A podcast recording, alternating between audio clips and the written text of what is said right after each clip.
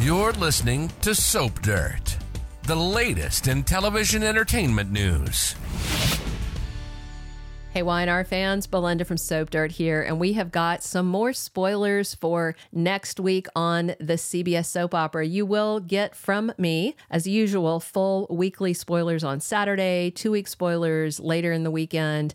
And right now, though, what I've got for you is three huge scenes that are coming next week to Y and R. And hey, if you haven't, please click subscribe so you don't miss any of our updates, spoilers, and news. Now, let's dig into some of the big action happening next week week on Young and the Restless. So, number one, we got like three scenes to talk about. So, first off, we've got, you know, more back and forth corporate hijinks. I don't always enjoy when YNR goes heavy on business because it feels like I'm stuck in an office rather than sitting watching a soap opera looking for drama and romance and not work stuff. So, we have scenes with Devon Hamilton and Billy Abbott next week, and then in walks Mishael Morgan as Amanda Sinclair. She is back. I thought she was going to be back for like another week or so, like towards the end of sweep. So this is exciting. So already this week on the CBS soap, Billy Abbott brought up adding to the Chancellor Winters name, supplementing it with Abbott. He talked to Devon about, and Nate, I think was in the room,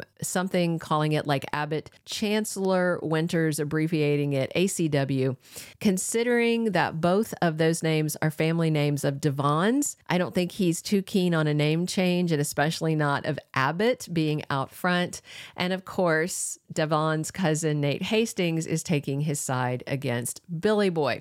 So in this scene next week, Devon is kind of smirking to Billy and says, I'm so sorry to tell you we are going to be keeping the name Chancellor Winters as is. And then Amanda waltzes in, looks at her cheating ex, and says, Well, Jill will be very sorry to hear that. You may recall Devon and Nate discussed Billy's name change request, and they asserted and assumed that Billy is the only one that wants it. They think he hadn't talked to Jill, that he went around Jill and came to them and was just trying to push through this name change to feed his own ego. Looks like they were wrong because either Billy called in Amanda, who is, you know, a friend of his, or he called his mom and his mom called in Amanda. Either way, Miss Jill Abbott is involved, and that means I think we're going to be seeing a name change. We'll find out. And it was funny because Devon basically was like, oh, then we have to change the logo and the stationery. It's like, who uses stationery? It's 2024, and we can put up a new logo on the website, you know, today. So, all right. So, the second big scene to talk about has to do with Ashley. So, next week, Ashley is continuing on her downward mental spiral. Unless somebody is drugging her, and we've seen no signs of that, then this looks like a for real nervous breakdown that she is suffering. I definitely feel like Tucker McCall is a contributing factor to this mental decline. It seems like he was telling the truth about Paris but that doesn't mean he's still not playing mind games with his ex wife. The only other thing I can figure out is if he bought the entire restaurant and that's why they're staying loyal, but I just don't see that. So, in this scene from next week, we have Ashley sitting at home at the Abbott mansion all alone on the sofa. She's freaking out. There's voices in her head, and we hear them. They're whispering, I'm worried, I'm worried, I'm worried. And Ashley is basically yanking at her hair, kind of slapping herself in the head, saying, Shut up, shut up. So, so yeah, voices in her head. It seems like Ashley probably needs a mental health timeout somewhere safe, like Fairview Sanitarium. We have seen plenty of Genoa City's best and brightest spend time there, you know? Sharon Newman has been in there. Sheila Carter's nutty daughter, Daisy Carter Callahan, spent some quality time in Fairview. Crazy Patty Williams has been in there. And, uh, you know, I, I also think Phyllis Summers was there for a hot minute, but I think she was doing it to avoid some criminal charges. There was some kind of legal thing about it. So I feel like Jack and Tracy need to look into getting their sister some help. And I still wonder if Tucker might ditch Audra and come running if Ashley's condition deteriorates. I can't see him staying away. I know he still loves her. I don't think he wants her crazy. Like, I think he wants her missing him and kind of miserable without him, but I don't know if he wants her, you know, in a straitjacket in a rubber room. But I guess we will see.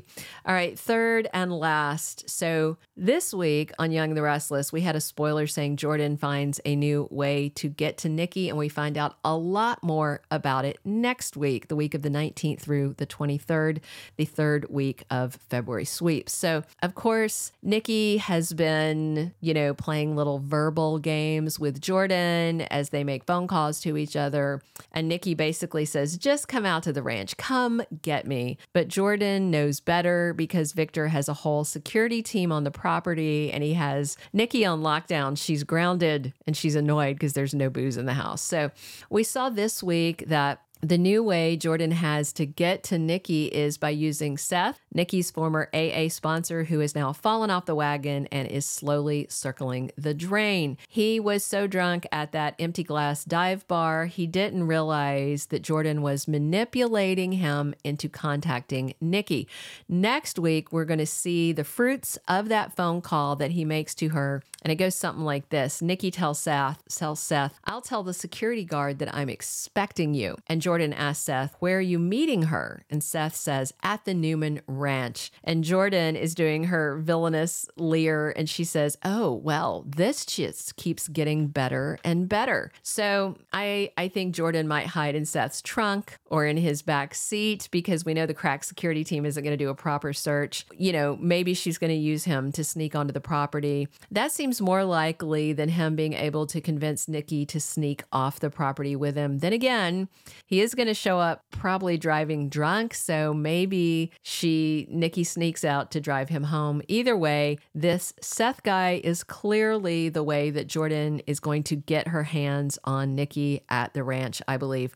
Meanwhile, you know, Victor thinks he can use Claire Grace as part of his plan to get Jordan to come at him so he can lure her into his trap. The problem is, I think Jordan might actually be two or three chess moves ahead of the mustache, and he may not see this coming at all. He didn't know he should be keeping an eye on Seth, or he would have and would have sent the guy out of town to keep Nikki safe. But by the end of next week, Nikki Newman may be in serious danger and in the clutches of a completely psychotic and vengeful Jordan Howard. Hey, please drop your comments and click subscribe if you haven't already. And be sure to come back soon because we are here talking Y&R seven days a week. And as always, this is Belinda from Soap Dirt.